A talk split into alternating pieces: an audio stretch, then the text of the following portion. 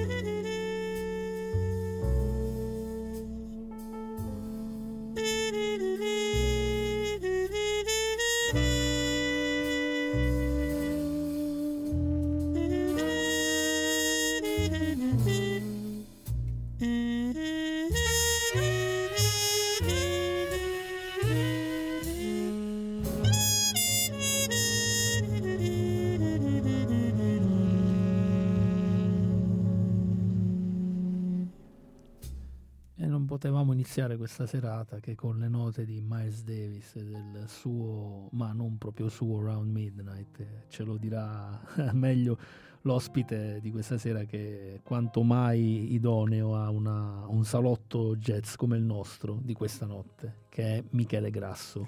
Buonasera.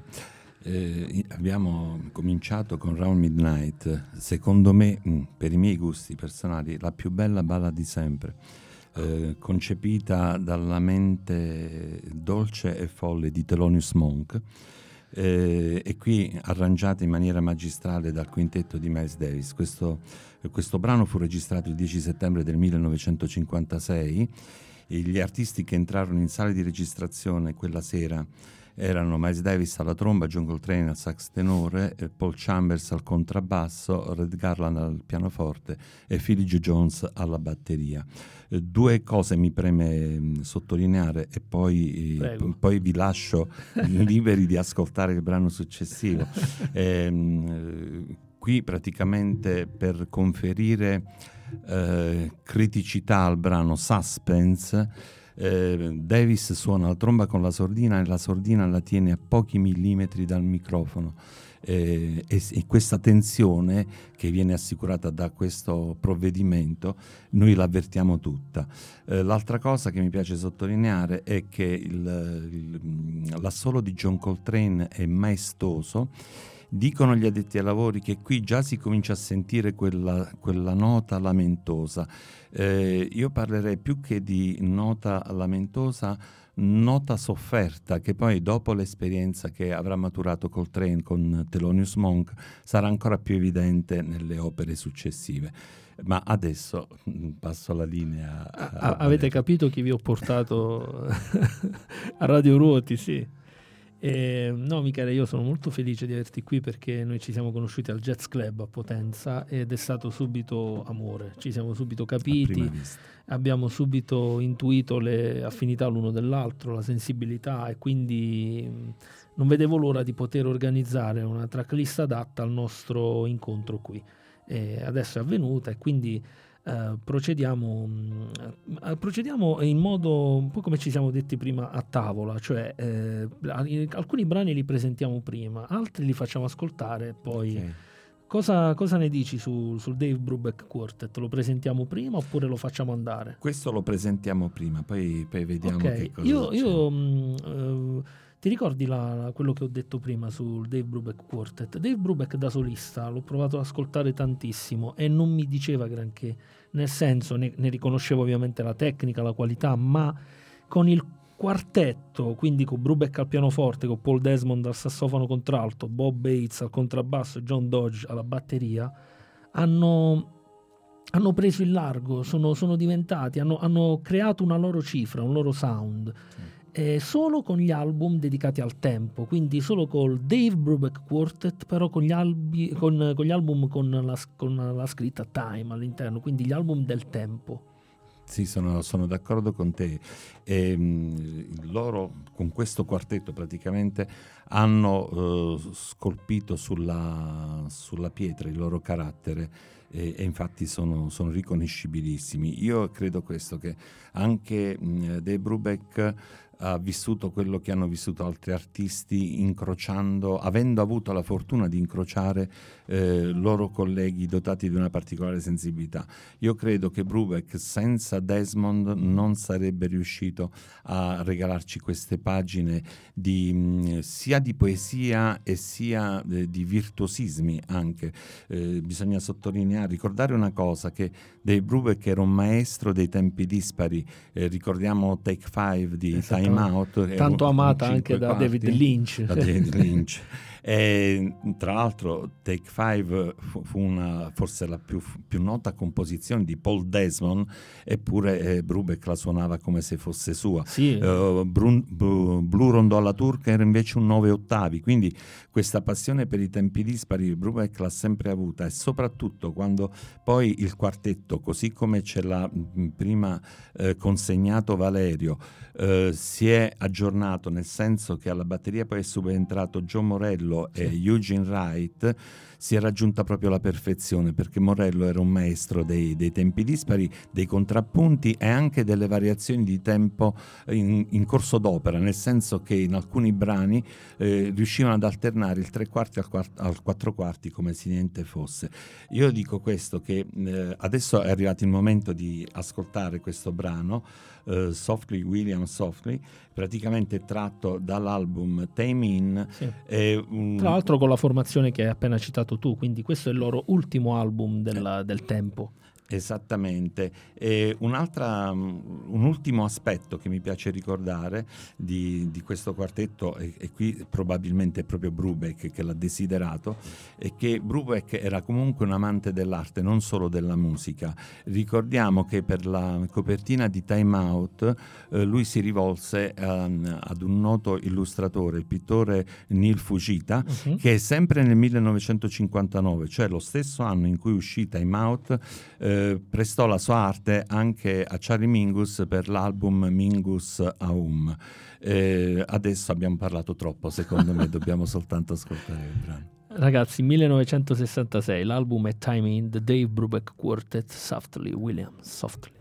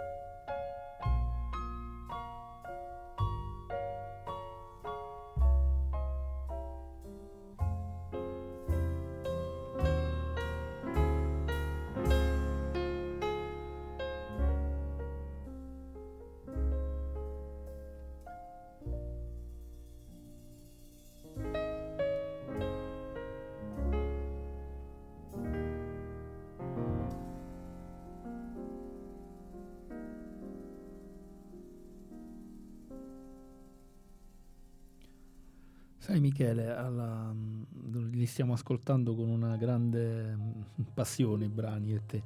Eh, quello che mi, fa, mi, ha, mi, ha, sempre fatto pensare, eh, il jazz, il jazz o il jazz, come, come lo dicono, cambiano, ognuno cambia il modo di dirlo, in base anche alle parti dell'America in cui si dice o alla Francia.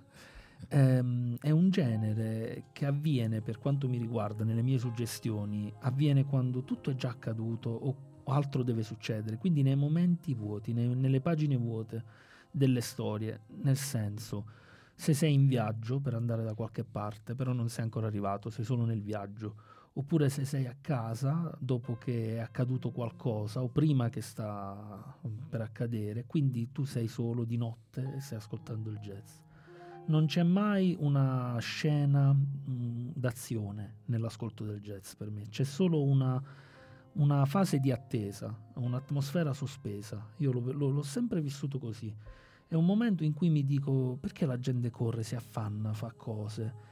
E invece dovrebbe stare un attimo ferma e dovrebbe entrare in connessione con la propria anima e si creerebbe una melodia alla quale io associo il jazz. Eh, allora ti do ragione e ti dirò di più che nella, nella mia mente o nel mio cuore eh, c'è anche un'ulteriore evoluzione di questo sentimento che hai appena descritto non è solo e sempre senso di attesa, qualche volta è anche un senso di rielaborazione. Diceva tanti anni fa Maurizio Costanzo che quando uno arriva a una certa età, per esempio la mia, eh, dopo che ha letto tanto, converrebbe selezionare quei 70-75 volumi, tenerli in libreria e rileggerli perché probabilmente cambia anche il punto di vista. Sì, sì, assolutamente. E, e quindi noi in grado al, al, nostro bagaglio di esperienze, alla nostra sensibilità che comunque si modella eh, di, di attimo in attimo proprio perché abbiamo conosciuto persone meravigliose, abbiamo vissuto situazioni particolari, e poi che succede? Che probabilmente l'angolo di lettura cambia in qualche modo, cambiano i nostri filtri, a capire.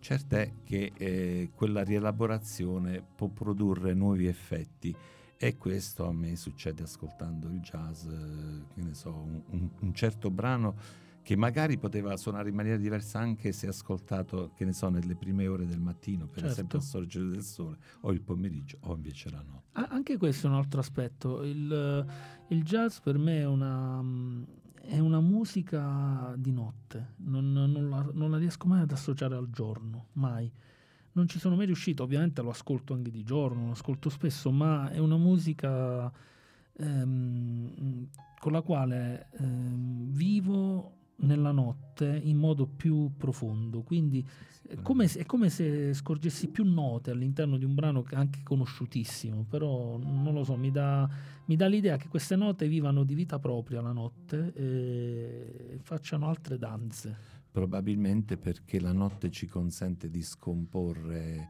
le, le immagini, i suoni, le, per me sono molto importanti le, successioni degli accordi oltre alla melodia e la notte forse favorisce questo, migliora la comprensione di quello che ci succede quando ascoltiamo un brano.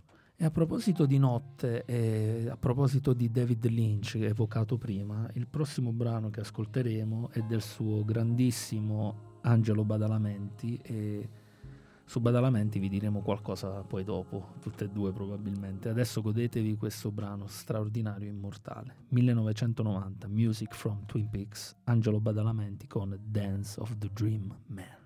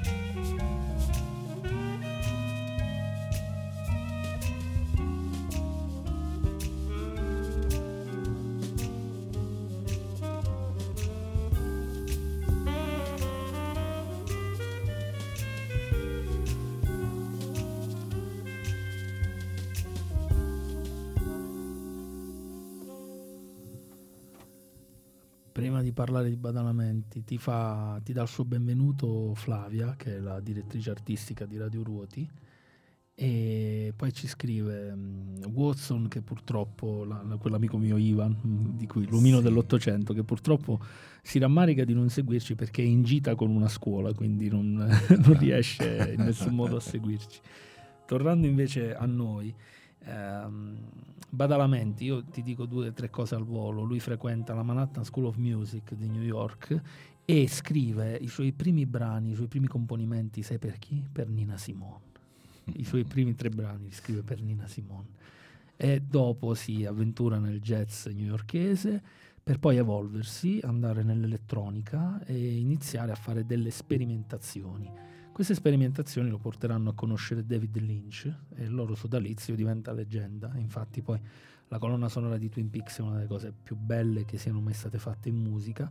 Eh, lui diventa famoso per questo, ma rimane di un'umiltà incredibile e mi viene ancora la pelle d'oca per il fatto che eh, non molto tempo prima di morire abbia accettato di scrivere la prefazione de, de, del mio primo libro dedicato proprio a David Lynch e fu in quel caso Michele di una umiltà incredibile. Io gli mandai una mail, lui rispose eh, felice perché questo ragazzo italiano di origini siciliane, condividiamo le stesse le origini, stesse perché anche lui è di origini siciliane, e, ehm, solo che mi scrisse compatibilmente con gli impegni di lavoro i miei nipoti. Cercherò di scriverti qualcosa. Dopo alcuni mesi mi, mi, mi mandò un'altra mail nella quale si scusava per il ritardo.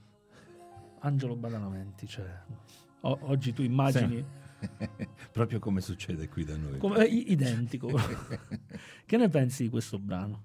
No, vabbè, il, il brano è straordinario perché eh, trasuda swing da, da, ogni nota. E Bartolomeo Perrotta, beh, che è un nostro ascoltatore, ci scrive proprio questo, jazz swing.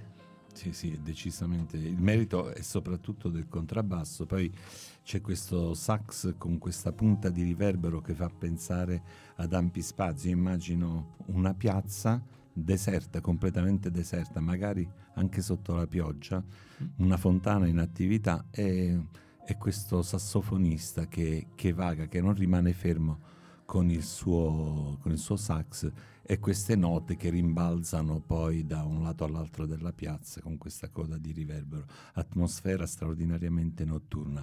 La genialata sta nel fatto che entra in zona Cesarini il vibrafono per poi concludere tutto il, il che brano. tu tanto ami tra l'altro. tra l'altro era il mio strumento quando sono lo è tuttora lo è sempre non è che si, si perde se lo era un tempo lo è oggi. Dovrebbe essere così.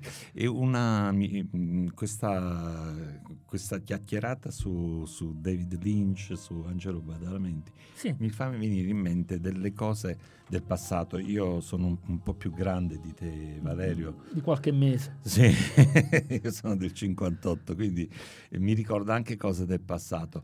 Eh, ne parlo volentieri con te perché tu sei un, un cineamatore uh-huh. e quindi queste cose le, le le capisci, le, le cogli meglio di tanti altri. Eh, quando eh, noi eravamo ragazzi e magari frequentavamo i circoli dove si, si proiettavano film d'essè, sì. ci capitava spesso, oppure anche la RAI faceva cose di questo tipo, cioè eh, stabiliva un tema e poi faceva vedere film appartenenti o a un ciclo. Certo. Oppure, eh, io qui, mh, parlando di David Lynch, di Angelo Bada- Badalamenti, non riesco a pensare solo a loro due eh, o in maniera disgiunta o in coppia, ma penso a un trio. Cioè io eh, se, sento, se sento le note di Twin Peaks oppure vedo le immagini di Velluto Blu, eh, penso sempre a questo trio, David Lynch, Angelo Badalamenti e Kyle MacLachlan. La, certo, l'attore feticcio e, di lì. E così questo mi succedeva anche in passato, tanti anni fa. Uh-huh. Eh, per esempio c'era il ciclo dedicato a Herzog, non era mai solo wow. Herzog, erano Herzog, Klaus e Popol Vuh. uh, oppure quando la RAI mandò certo. dei... Mh, dei film tratti da capolavori di Edgar Allan Poe erano Edgar Allan Poe, Roger Corman Mamma e Vincent, Vincent Price. Price. Eh, top e assoluto. eh, mi è piaciuto ecco, divagare un pochino, ma ricordare. Hai, hai citato una cosa, il ciclo di Corman di Poe è una delle cose che io amo di più in assoluto. Ti ringrazio per averlo citato, guarda, non Grazie a te. Ah, che scelta azzeccata, amico mio. Adesso ti incuriosiva al prossimo brano, perché tu mi dicevi, non, non, loro sono italiani. E si chiamano Francesco Accardo alla chitarra, Fabio Corallini al sassofono, Luca Bulgarelli al basso e Fabrizio Lafauci alla batteria. Poi ti spiego perché ho scelto loro. Okay. 2003, The Brown Bunny, Matisse Accardo Quartet con Smooth.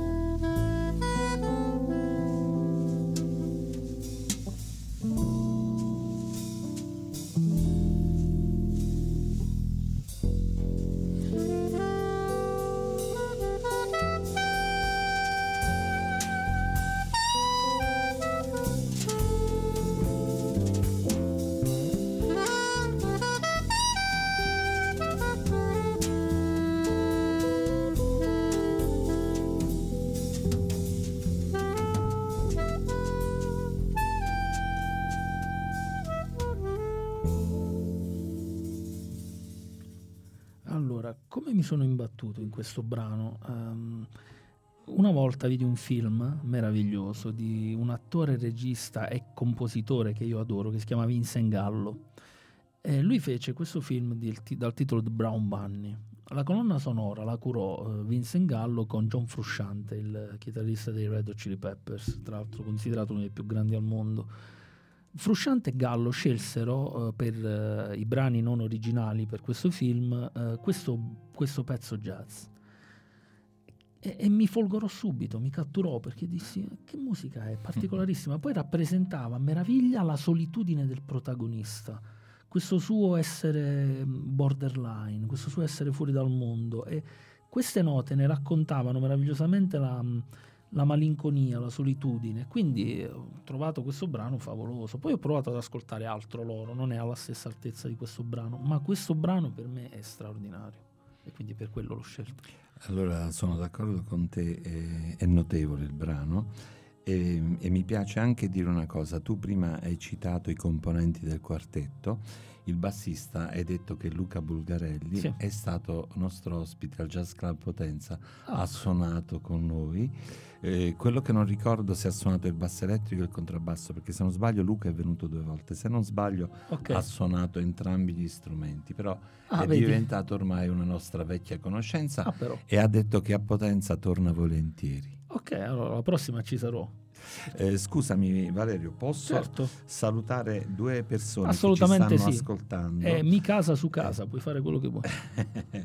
eh, praticamente ci ha scritto mm, Manuela eh, da Barletta che sì. è in piacevolissimo ascolto, non me l'aveva mai detto nessuno che ascoltarmi poteva essere piacevolissimo. piacevolissimo. e poi, udite udite, ci scrive Luigi da Zurigo ah. che dice che si è connesso e che è già una buona cosa tutto, essersi connesso. tutto questo è molto bello.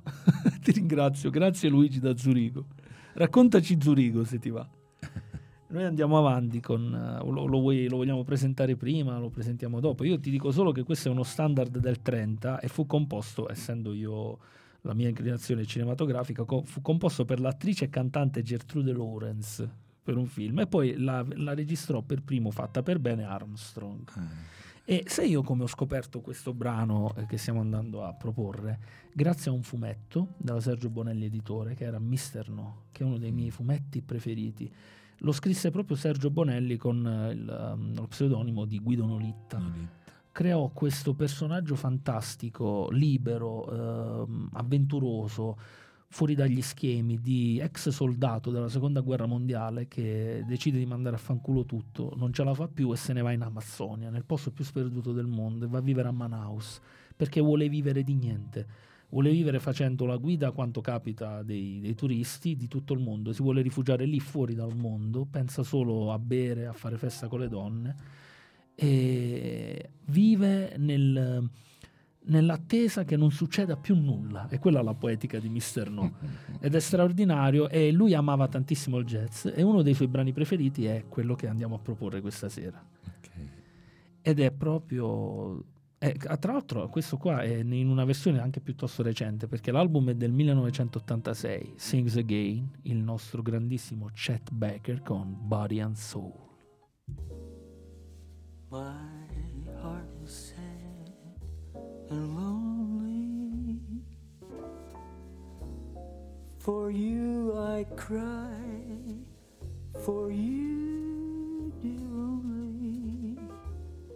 I tell you I mean it. I'm all for you,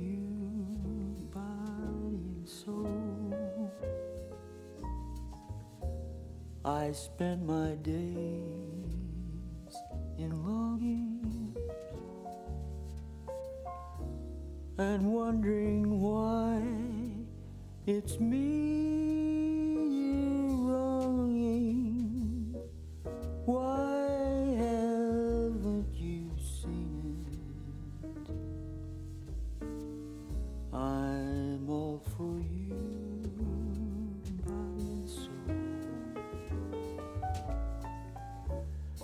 I can't believe it.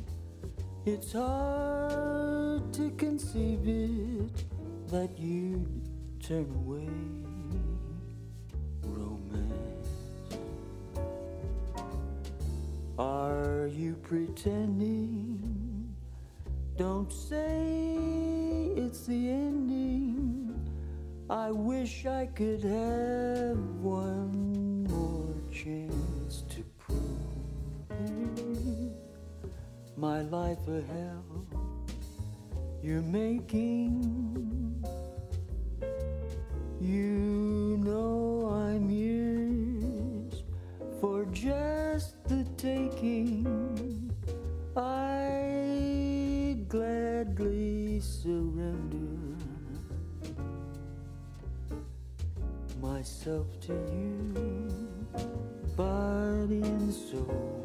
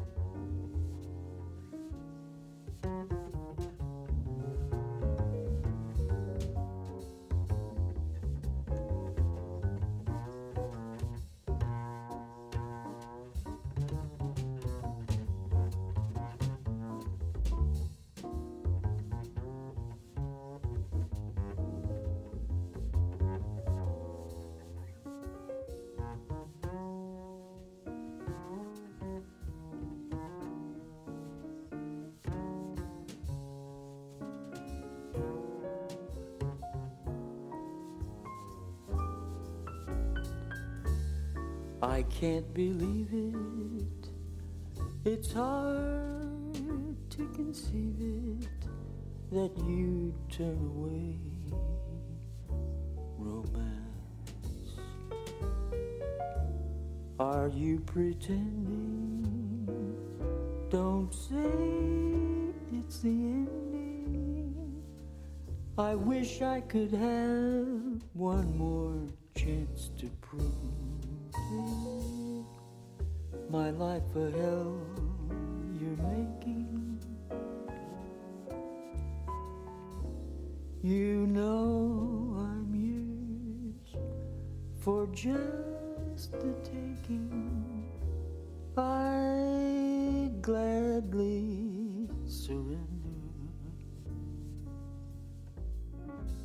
myself to you.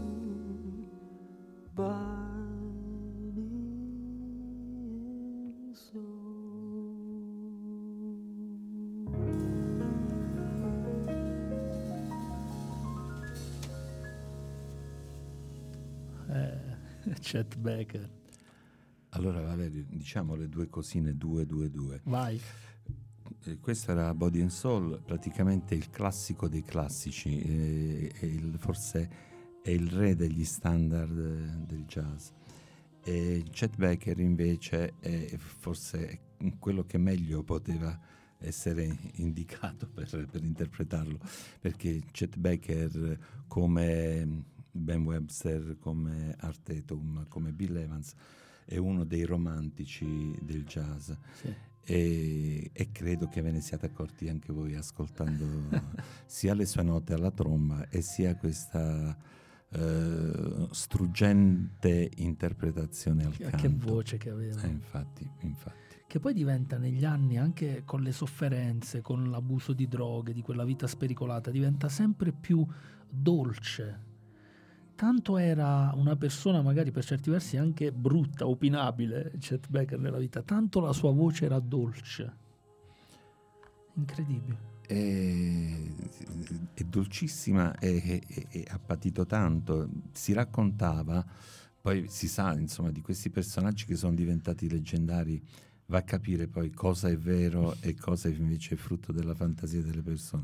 Però si raccontava questo, che eh, siccome eh, si era procurato della roba ma non, non aveva i soldi per pagarla praticamente, e questi, mh, questi protagonisti in negativo della mala che gliel'avevano procurata sapevano che era un bravo trombettista e decisero di aggredirlo, gli spaccarono i denti, soprattutto gli incisivi. Gli ruppero l'unico strumento che Eh, aveva. Esattamente, per un trombettista eh, i denti sono fondamentali perché è sugli incisivi che si arpionano le labbra praticamente quando, quando vai a, a soffiare. E fu Dizzy Gillespie a insegnargli un metodo eh, per eh, poter riuscire a suonare la tromba anche in quelle condizioni. Tra l'altro fu lo, lo stesso Dizzy che gli pagò le cure e fu Sì. lo stesso Dizzy Sì. che predicava sia a lui che a Charlie Parker, a Bird, la disciplina più assoluta per eh, Sì. contrastare tutto quello, tutti i luoghi comuni che avevano da dire sui negri, su queste cose qua. Lui diceva l'autodisciplina, la disciplina. Noi, noi siamo dei grandi talenti, ma sprech- lo sprechiamo così questo talento. E Gillespie era un esempio incredibilmente positivo di quello che significa essere artista ma essere disciplinato e aiutava tutti, era un personaggio Sì, straordinario, sì, sì. infatti si profuse per aiutare Chet Baker, eh, Miles anche un po' tutti. Sì, sì, sì, sono d'accordo. E eh, arrivano un- una montagna di messaggi, quindi non so in che modo leggerli. Adesso leggo una poesia. Tu devi sapere che ci segue sempre eh, Patrizia Monaco, mia zia, che è anche un'artista, fa dei quadri, scrive poesie. E molto spesso, in base alla serata che noi proponiamo, scrive una poesia ad hoc. Ci ha scritto una poesia. Vuoi che, te la leggo? Eh beh, certo. Quando spengo le, le voci, i frastuoni sfinenti, inizio a liberare la mente, l'aria vibra di suoni suadenti. Mi immergo, mi addentro leggera nell'incanto del cuore e nelle calde arterie del mio spirito. Poi sulle rive lisce della mia pelle in ascolto si aprono cerchi di energia e luce. Suoni estatici celebrano la vita profonda. Suoni liberati, suoni danzanti creano melodie e ritmi, ali per l'anima che plana, compie evoluzioni, percorre vie stellari. I brevi silenzi percorrono lo scroscio di note fluide, piene e incandescenti, in estensione piena, apoteosi di gioia, di essenza e di sentire oltre ogni senso, con tutti i sensi. Jazz. Stupenda, mi farebbe venire voglia di ritornare a suonare il vibrafono. e Eh beh, zia, complimento più grande di questo penso che non, non lo potevi ricevere. Adesso andiamo avanti con un, um, con un duo che mi ha fatto conoscere, eh, e ti leggo anche il messaggio, il mio amico olandese, il mio migliore amico si chiama Valerio Genovese, quindi io lo chiamo l'omonimo. È un fratello per me e lui mi ha fatto conoscere, è- una persona che mi manda continuamente musica, l'85% è una, una- una merda quasi inascoltabile, poi c'è quell'altra percentuale piccolissima che ha delle gemme incredibili. Il brano che stiamo per ascoltare è merito suo e delle sue ricerche, non so in che modo le fa, però ci scrive prima un messaggio. Stasera tutto jazz, mi sto godendo ogni nota. Michele, benvenuto e un abbraccio. Grazie. Tu potrai capirmi se ti dico che ho ascoltato tutta la discografia di ECM, oltre mille album. Ci ho messo due anni ma ho scoperto delle perle, a proposito di quello che ti dicevo. Tu lo potrai capire? Allora, eh, io, io, eh, rimango basito, avrebbero detto a Potenza, rimango basile. Eh, perché? Perché al Jazz Club a Potenza io sono noto per essere quello dell'ECM. Quando vedi. vengono i musicisti, Antonio Motta mi presenta, dice lui è Michele, quello di cui vi ho parlato nel pomeriggio, è, è- è- è l'esperto dell'ECM e di tanto in tanto riesco anche a far ascoltare qualcosa. Ora io non so se il tuo Valerio, caro Valerio, ha, eh, ha sentito già parlare di me o se è una No, coincidenza. è una coincidenza assoluta. Però no. è, è spaventosa come Eh, coincidenza. ma io, non- io credo nelle connessioni umane, ci ho sempre creduto, infatti sono convinto che riusciremo a riunire tutte le persone più in sintonia eh, con noi. Se tutti lo facessero il mondo sarebbe un posto migliore, di questo ne sono convinto. Adesso ascoltiamo questa sua scoperta e poi Sì. mi dici. Lui è il, il protagonista di questo duo, è un sassofonista zero e che è stato artista onorario dell'Azerbaijan e l'altro è azerbaigiano proprio ed è un pianista e compositore. L'album è del 2020 e si intitola Influence. Sono Rain Sultanov e Isfar Sarabsky con My John C, che sarebbe My John Coltrane. Tre.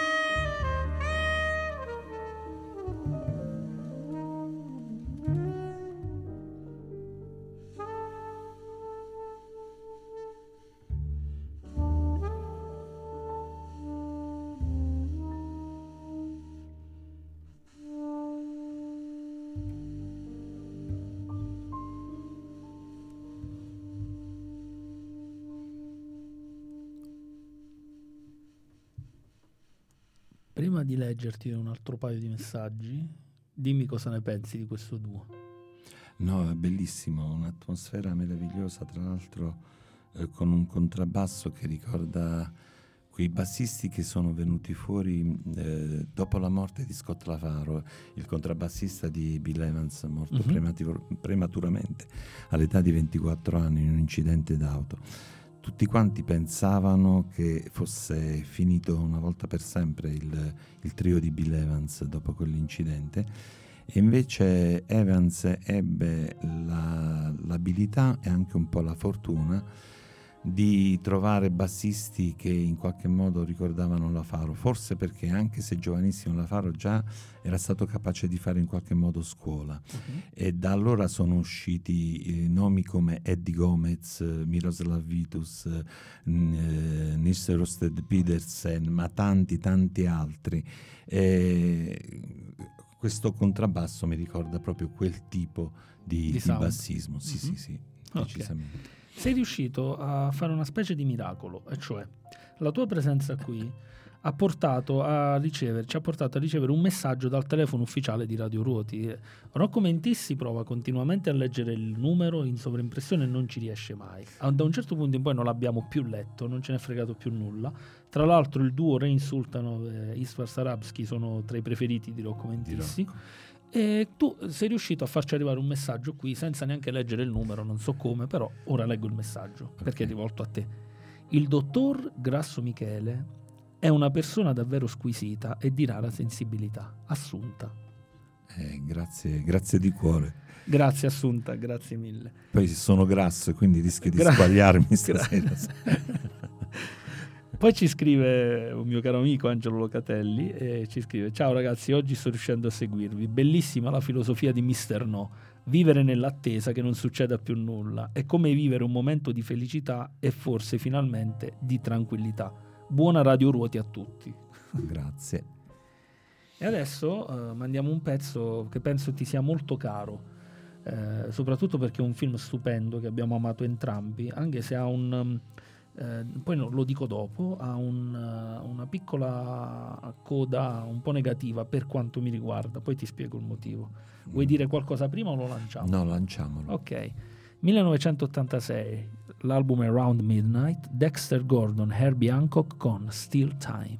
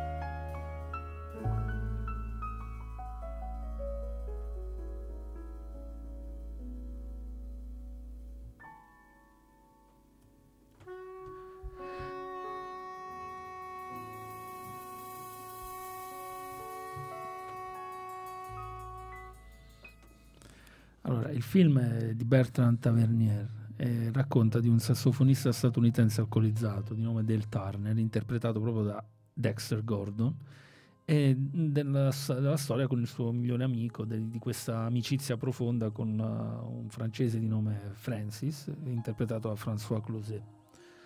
È ambientato alla fine degli anni 50, se non ricordo male, il film. Correggimi se sbaglio, Michele. Sì. Dovrebbe essere così. E sai qual è la, la nota un po' sinistra alle spalle di tutto ciò?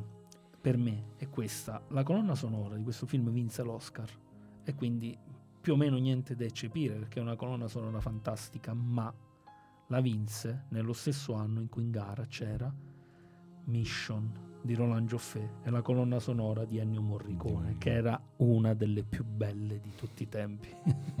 e quindi vinse a discapito di quella. È una cosa che non, lo, non, non, me l'ha fatto mai digerire appieno. Per quanto io lo ami questo film, ami la colonna sonora, ma quella musica che creò Morricone era miracolosa. Eh, beh, eh, succede anche succede questo. Anche no, a me invece mh, eh, ha fatto piacere non solo vedere il film. Um, io dopo qualche settimana, erano gli anni 80, uh-huh. credo fossimo intorno alla metà degli anni 80, 86. forse 80, mm, sì. esattamente. E, mh, un mio amico mi prestò il, l'LP, e quindi per alcune settimane ebbi a casa il disco e devo essere sincero, non, penso, penso, di non averlo mai tolto dal piatto per tutto il tempo in cui è stato in casa mia. E la cosa bella di questa, mm, di, di, diciamo, di, del lavoro che hanno fatto questi musicisti, intanto eh, io non, avevo perso le tracce di John McLaughlin, chitarrista, e invece nel, nel film si ritaglia una parte, nel, diciamo, nello, nello spazio che aveva a disposizione, certo. si ritaglia un, un, ruolo importante. E poi soprattutto mh, la presenza di Bobby McFerrin che alla voce riproduce il suono della sordina di Miles Davis proprio sul tema di Round Midnight sì, sì, sì. e quindi poi credo che alla fine questo disco mh, si sia guadagnato insomma questa, questa fama. Sì, è vero, è vero. Senti Valerio, posso Dimmi. leggere? Tu prima hai invitato fare... Luigi a parlarci della, della sua Zurigo. Certo. Luigi ci risponde Tem- temo ci sia davvero poco di sufficientemente interessante da dire su Zurigo, per cui possa valer la pena rubare tempo a voi e alla vostra musica. Selezione davvero fantastica. Ti Grazie. Ringrazio. Gen- gentilissimo Luigi. Ok, allora non rubiamo tempo con, con le storie di Zurigo. Ci scrive anche Bartolomeo Perrotta che eh, dice Rain Sultanov lo trovo una versione povera degli Oregon che hanno inciso con ECM immagino che sia Michele che l'omonimo li conoscano. Dobbiamo rispondere. Puoi fare quello che vuoi, siamo anacademici, quindi a te. Io credo che quando si, si, utilizzi lo stesso strumento, in questo caso negli Oregon c'era Paul McCandless eh, come fiatista, Paul McCandless suonava il sax soprano, l'oboe e il clarinetto basso eh, se non sbaglio anche flauto di pan, però diciamo che questi erano i suoi, i suoi strumenti.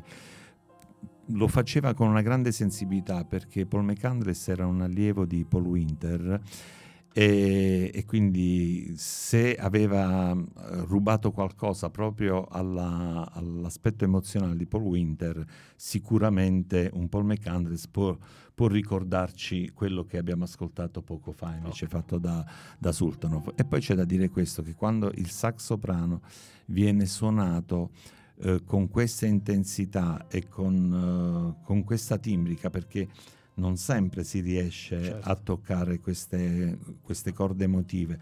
Io al, al, nostro jazz club ho tenuto una guida all'ascolto sul sax soprano e dicevo, e, e tra l'altro i, i, presenti mi sembravano molto incuriositi e interessati a quello che dicevo eh, e che ho fatto poi ascoltare eh, direttamente su, sui dischi, sui, noi abbiamo l'angolo dei vinili dove proponiamo i nostri brani.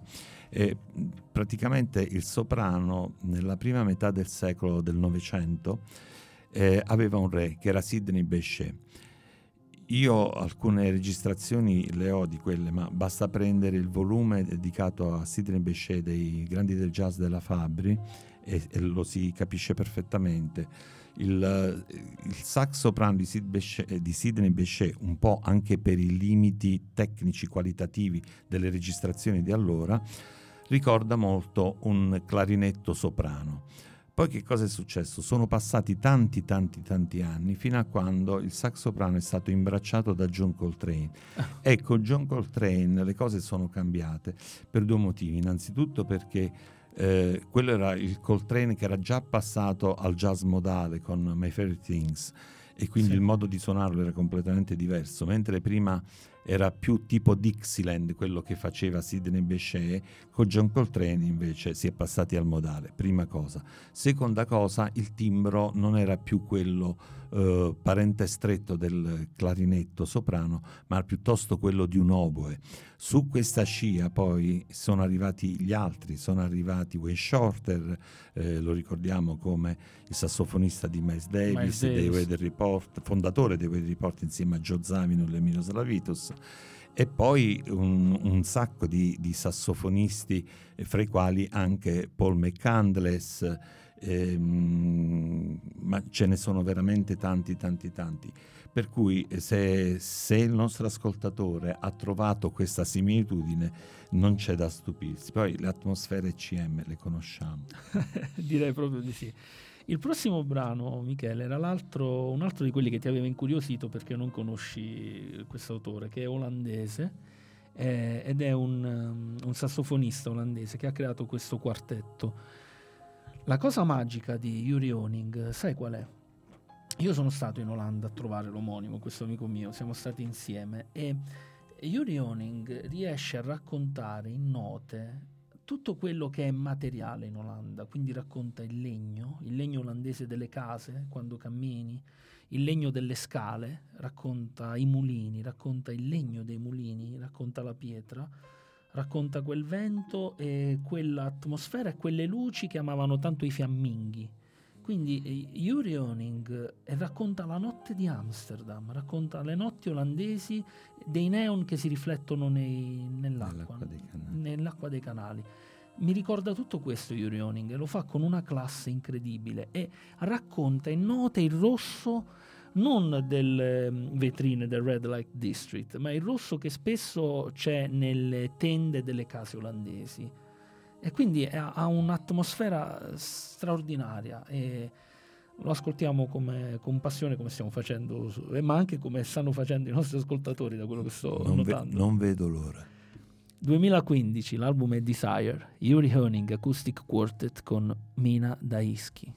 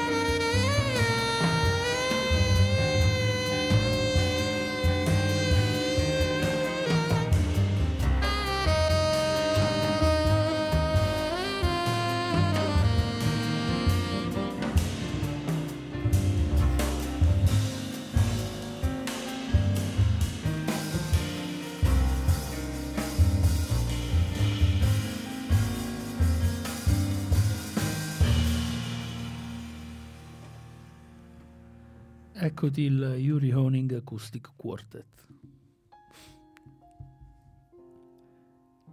Non sento nulla. Perché hai, fatto un viso Perché il, il piano che sento in sottofondo quello di Brian Eno. somiglia molto al piano che abbiamo appena ascoltato. Ah, quello ah, è vero. Penso- Sai che non ci avevo fatto caso, è vero. Pensavi stessi ancora Sì, continuando il brano. Esatto, esatto. No, no, era finito. Questa è la, è la pagina comica. Sì, del- la scenetta comica l'abbiamo fatta. Ci siamo tolti il Ci pensiero. siamo vabbè. tolti il pensiero. Doveva succedere. Vabbè, Ecco le- qual, qual era quel tuo viso indecifrabile. Perché dicevo, e tu se- mi No. guardavi come per dire, ma posso parlare? Sì. No, non solo, ti ho preso per maleducato perché stavi interrompendo il pezzo. Va bene, e l- l'emozione è a mille e quindi io non, non credo che ci sia molto da dire. Poi è, è difficile tradurre queste emozioni, trovare le parole giuste perché comunque saremmo sempre riduttivi rispetto a quello che stiamo provando. È vero, è vero.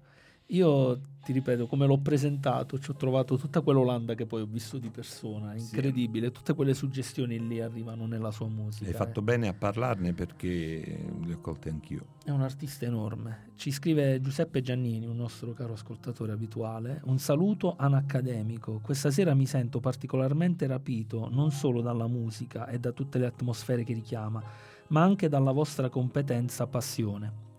L'episodio raccontato su Chet Baker mi ha fatto venire in mente alcune scene di Ma Better Blues di Spike Lee. Forse dietro ogni musicista jazz c'è una storia tormentata e dentro quel travaglio noi cerchiamo sollievo nella musica jazz. Eh beh, come dargli torto. Sì, bello il, il paragone che hai fatto con Mo Better Blues di Spike Lee, che tra l'altro è un film straordinario con Denzel Washington. Eh, tra l'altro è intraducibile in italiano perché Mo Better Blues sarebbe non corretto grammaticamente perché sarebbe mo- ancora più, cioè molto più blues, ma non eh, nell'accezione molto più blues, ancora più blues, ancora più Mo Better Blues. È una cosa che eh, va anche nell'arco sessuale eh, di Spike Lee, quindi ci sono vari giochi di parole annessi a... Beh, però è interessante questo paragone Forse è più facile trovare l'equivalente Più meglio sarebbe, più meglio blues. Ecco, questa è la, la traduzione letterale, è più meglio blues. Vogliamo andare oltre? Al più, Più, più megliamente blues. più megliamente blues. L'hai superato ulteriormente.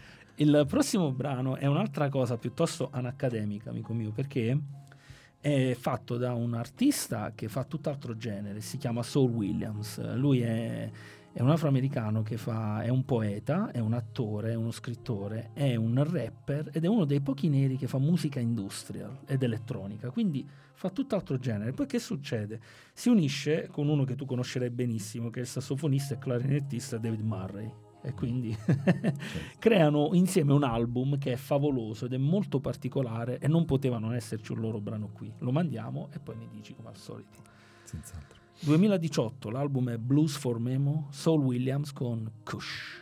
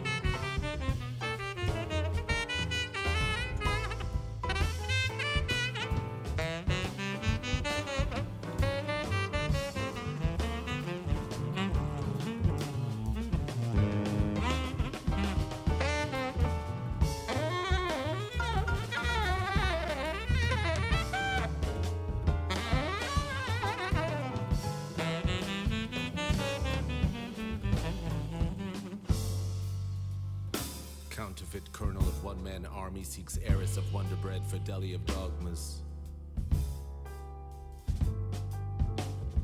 Farm raised catfish, a fathomless beginning, seeks mermaid of primordial waters for upstream marathon and depthless stream of consciousness. Armless conductor of styrofoam orchestra seeks brass sectioned robot radio broadcast of new symphony written in blood. C sharp for details. Dead organist seeks prenatal plastic surgeon for everybody knows job in purgatorial pursuit of skeletal bones sent down the wrong pipe. Handyman foot doctor with specialty in dog paws seeks Elizabeth Taylor type for long walks in circles and pumice stone skipping in the fountain of youth.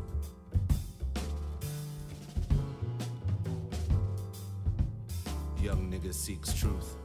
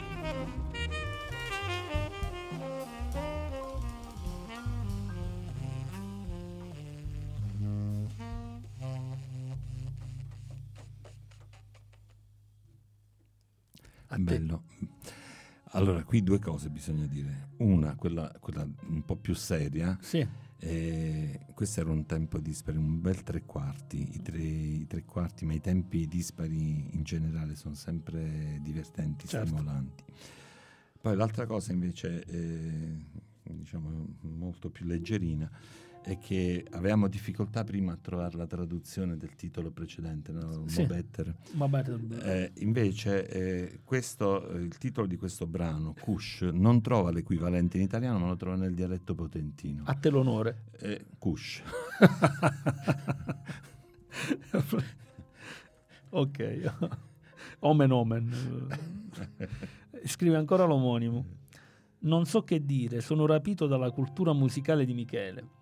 Se portassi la bombetta come Watson me la toglierei per rispetto. Mi piacerebbe se Michele realizzasse una lista di pietre miliari. Gli dedicherei sicuramente qualche settimana delle mie sei ore di ascolto giornaliero. Lo- è vero, eh. Grazie di Fa- cuore. passa sei ore della sua giornata ad ascoltare musica. Eh. Grazie davvero. Adesso presentiamo Sua Maestà. Eh, Allora, Sì. eh, tu presenti il brano e l'autore e, e io dico con chi suona, va bene? ok, lo presento. Allora, eh, no, perché io di solito quando poi lancio il brano parte. Quindi vuoi dire tu prima con chi suona o lo diciamo alla fine del Lo brano? diciamolo alla fine. Lo diciamo alla fine? Sì, Presentiamo sì, il sì, brano sì. e poi alla fine lo diciamo. Ci godiamo il brano prima. Ci godiamo il brano prima. Un- se avete una luce soffusa la notte, ovunque voi siate, immaginate i bar sempre aperti, le luci al neon e la vita che scorre sempre più, sempre più leggera, sempre più assonnata, no? 1963, l'album è Ballads, John Coltrane con I Wish I Knew.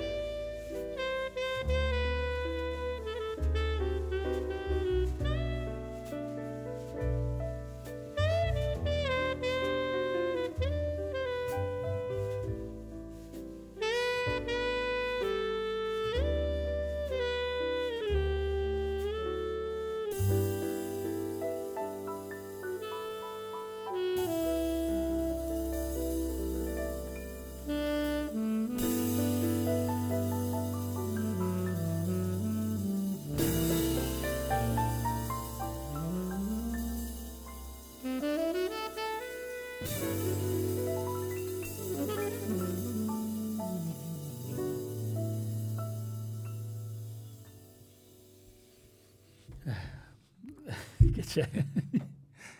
Sono rapito. Ah, questa la conoscevi benissimo, Sì, immagino. eh. allora mh, la- qui abbiamo ascoltato quattro giganti nei rispettivi strumenti, John Coltrane al sax tenore, l'ottimo McCoy Tyner al pianoforte, il, il grande Jimmy Garrison al contrabbasso e mh, Elvin Jones alla batteria. Jim Garrison non ha fatto anche tanta roba con Miles Davis nel tempo. No, era, no, era Penso...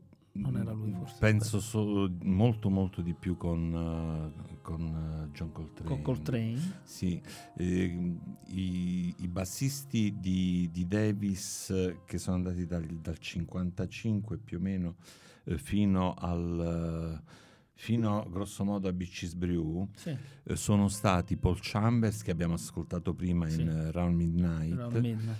Eh, poi mh, eh, anche Paul Chambers, eh, Paul Chambers è presente anche in Kind of Blue. Sì, mamma mia, che Eh, eh, e poi mh, eh, dopo Paul Chambers c'è stato Ron Carter, quindi quando il quintetto si componeva di Herbie Hancock, Ron Carter, Tony Williams, Wayne Shorter Ok. e Miles Davis, e poi invece dopo Ron Carter al contrabbasso c'è stato The Volland. Perfetto.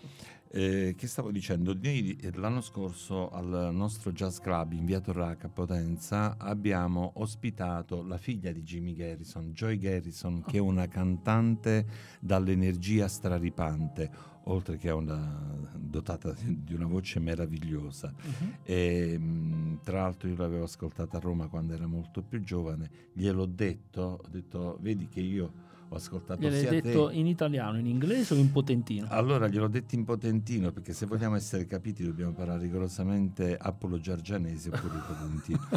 Invece ehm, gli ho detto in italiano e lei siccome è stata tanti anni a Roma e forse ancora adesso è a Roma, lo capisce, lo parla molto bene. E io le ho ricordato proprio i tempi in cui a Roma c'era una scuola di musica con un locale in cui la sera si esibivano tanti musicisti, il St. Louis Mhm.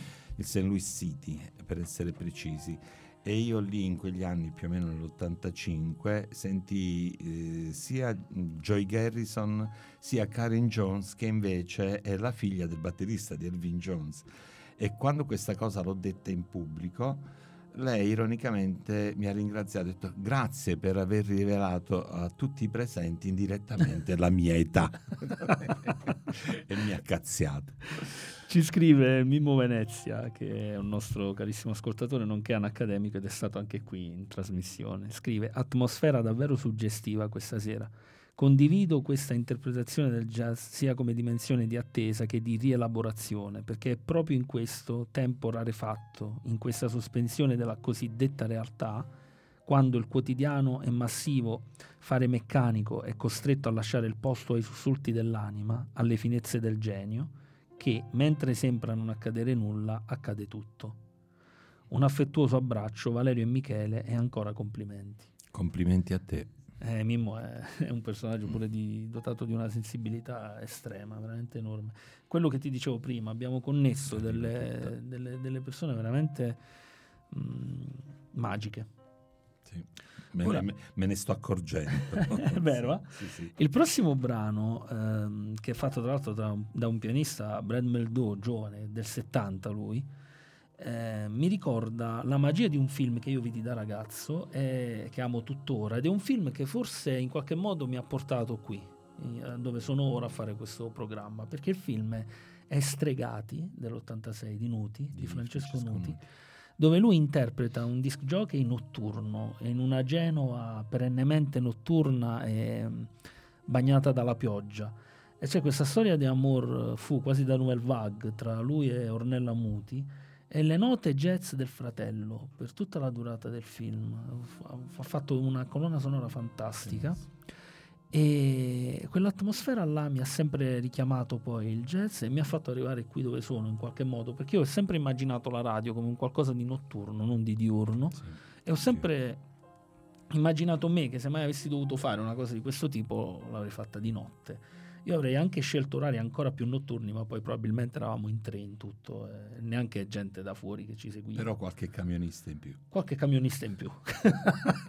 No, invece, eh, vabbè, io due, assai, due o tre brani fa eh, ho pensato a un altro film eh, meno, decisamente meno poetico eh, di quello di Francesco Nuti, Sì, eh, però anche quello con un suo perché. Era Fog praticamente. ma quello di Carpenter? Sì, bravissimo. Porca miseria. Eh, stavo pensando proprio a quello, Avvolto cioè, perennemente dalla nebbia. Sì, sì, sì, e poi vabbè, quello era anche simil horror, insomma. Sì, è ispirato ai storia- racconti di Lovecraft. Eh, Esattamente. H.P. Lovecraft. Eh, e voglio dire, io stasera con te qua dentro mi sento come si sentiva la protagonista. L'unica cosa che la protagonista aveva qualche- una qualche preoccupazione perché il figlio in qualche modo era minacciato, il figlio con la babysitter. Noi invece non abbiamo nessuna minaccia.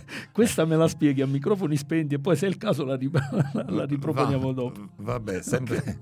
Allora io non ho più lucidità, quindi non so se me la ricordo. Possiamo 1999, l'album e la colonna sonora di Eyes Wide Shut di Kubrick, Brad Meldau con Blame It on My Youth.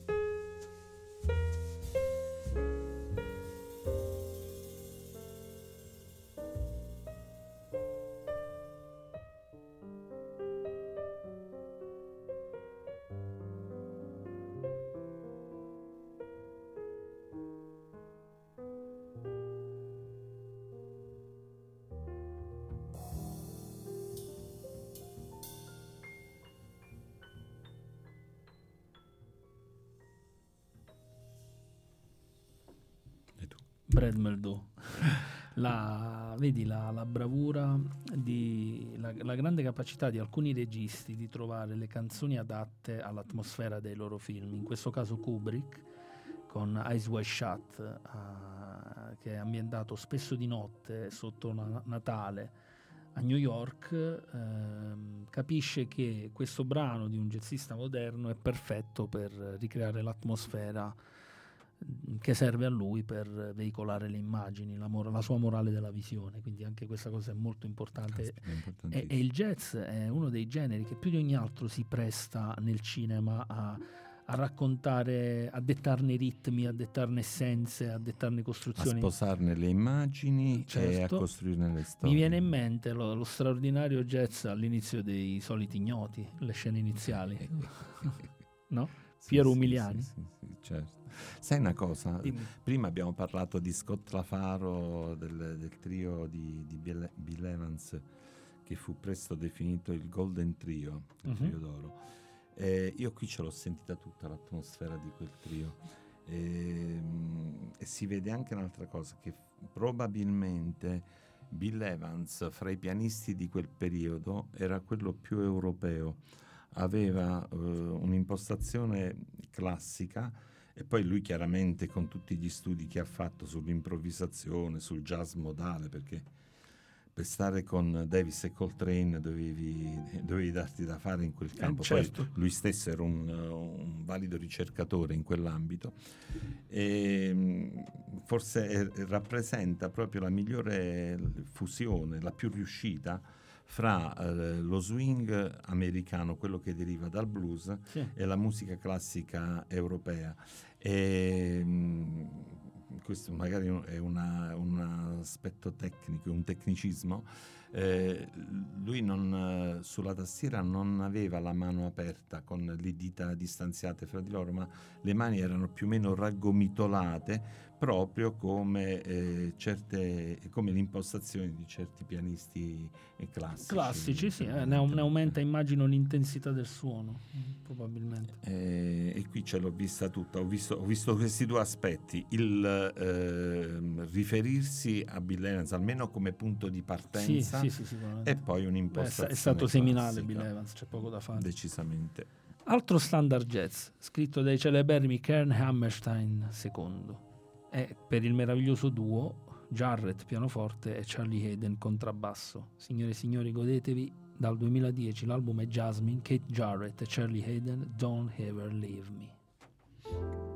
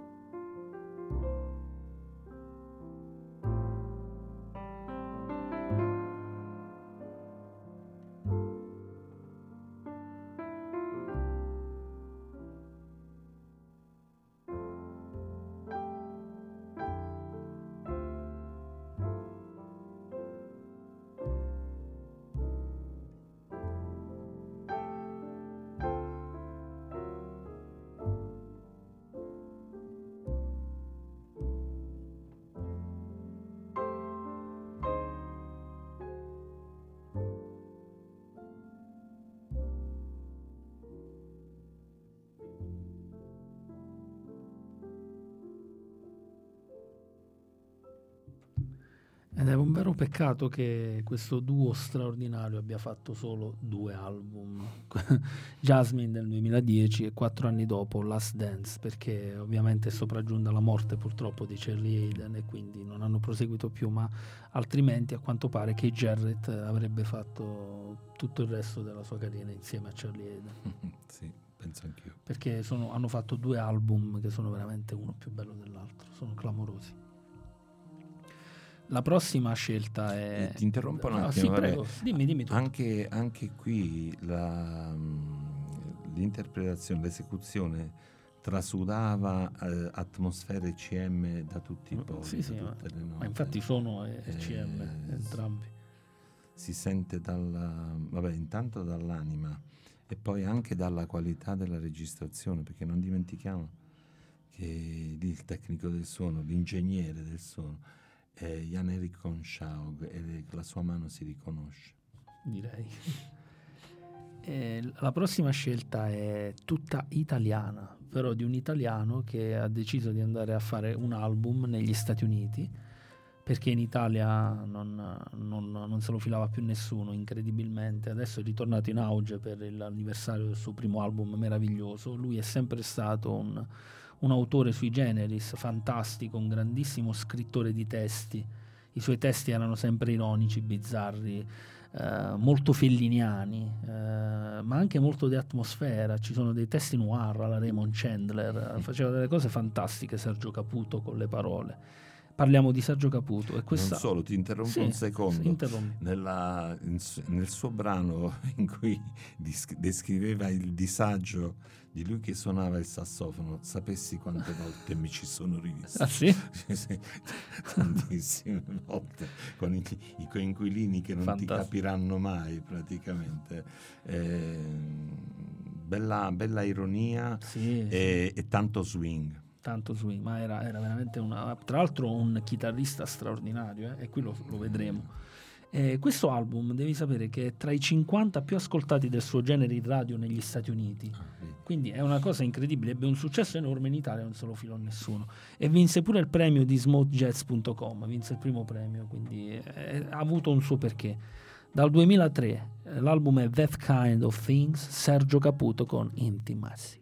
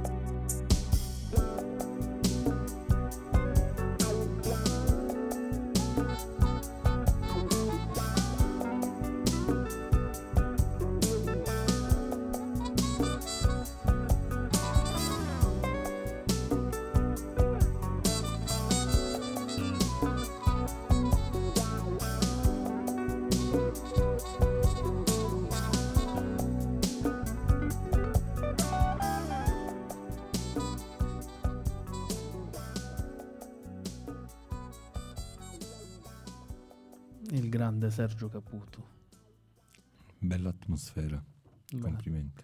Sì, sì, eh, mi ha sempre fatto, mi, mi faceva impazzire quando facevo musica ironica, però poi anche questa svolta, questo è un album tutto strumentale, bellissimo, fatto tutto anche con musicisti americani. eh. Questo è molto elegante, Sì, sì, sì, è veramente un gioiello. ben confezionato.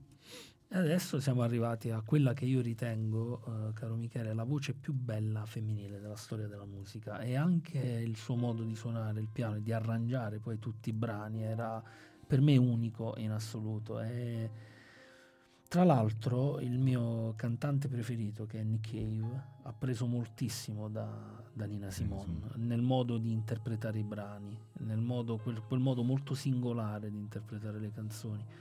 Eh, per questa sera ho scelto un brano suo di atmosfera dove non va troppo oltre in modo troppo audace, più classica, ma nello stesso tempo dimostra tutta la sua grandezza vocale, tutti i suoi, i suoi infiniti modi di raccontare le, le storie che cantava. E in questo caso canta Duke Ellington. E tra l'altro questo- questa canzone, sai in quale film entra? C'è, è nel Grande Le Boschi dei Fratelli Cohen, che è un film che io adoro. No, non lo conosco. Non l'hai mai visto il No, Grande Le Boschi? no, no. Farò in modo di fartelo vedere perché è un film straordinario. E c'è il bra- conferma, confermano dall'altro lato dello specchio. Quindi lo possiamo sempre proiettare al Jazz Club. Va bene, va bene, non lo escludo, Ok. si potrebbe fare. 1962, Nina Simone sings Ellington, Nina Simone con I Got It Bad and Bad Ain't Good.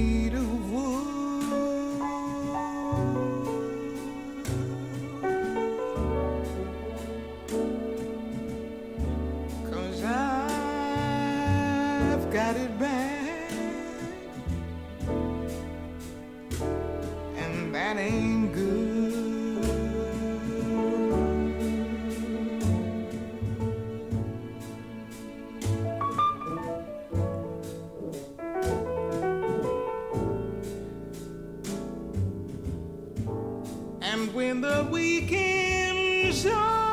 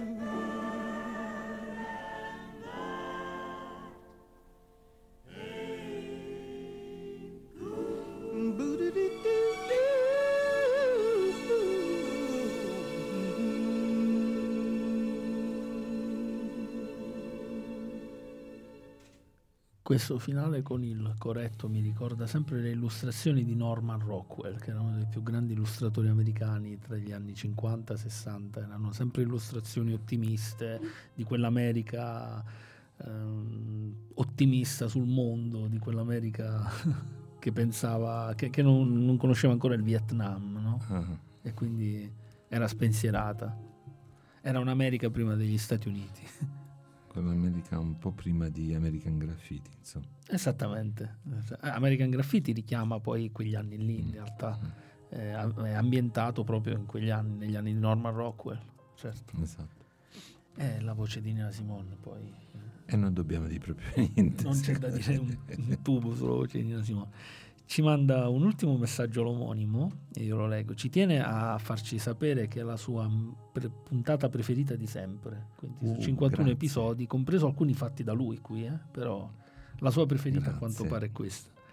E poi ci scrive: L'album Jasmine mi ha accompagnato nelle lunghe notti fredde di Vilnius. Lui ha girato mezza Europa nella sua vita. Ed è stata la colonna sonora della mia educazione sentimentale, oltre che musicale. Quando è finito il brano mi è scesa una lacrima e preso dalla nostalgia ho scritto un messaggio a tutte le mie vecchie fiamme per rievocare dolci ricordi. Mi hanno bloccato subito. per fortuna, omonimo. Però comunque non gli hanno sparato. Eh no, stanno lontano. Lui vive in Olanda. Ah, se non Vilnius. l'avrebbero fatto. Eh, se no, probabilmente sì. Ok. Considerando l'omonimo e quello che può aver dato sentimentalmente a una donna, immagino che non abbia lasciato proprio il migliore dei ricordi del mondo. Ok, Quindi a pallettoni. A pallettone. Andiamo sul brano di chiusura. Eh, siamo, guarda, vorrei passare tutta la notte qui con te ad ascoltare jazz e parlare, perché è stata veramente, forse anche per me, una delle più belle puntate di sempre. Per- Te lo dico. Per me è stata una bellissima puntata. N- non ho termini di paragone, però è stata una bellissima puntata.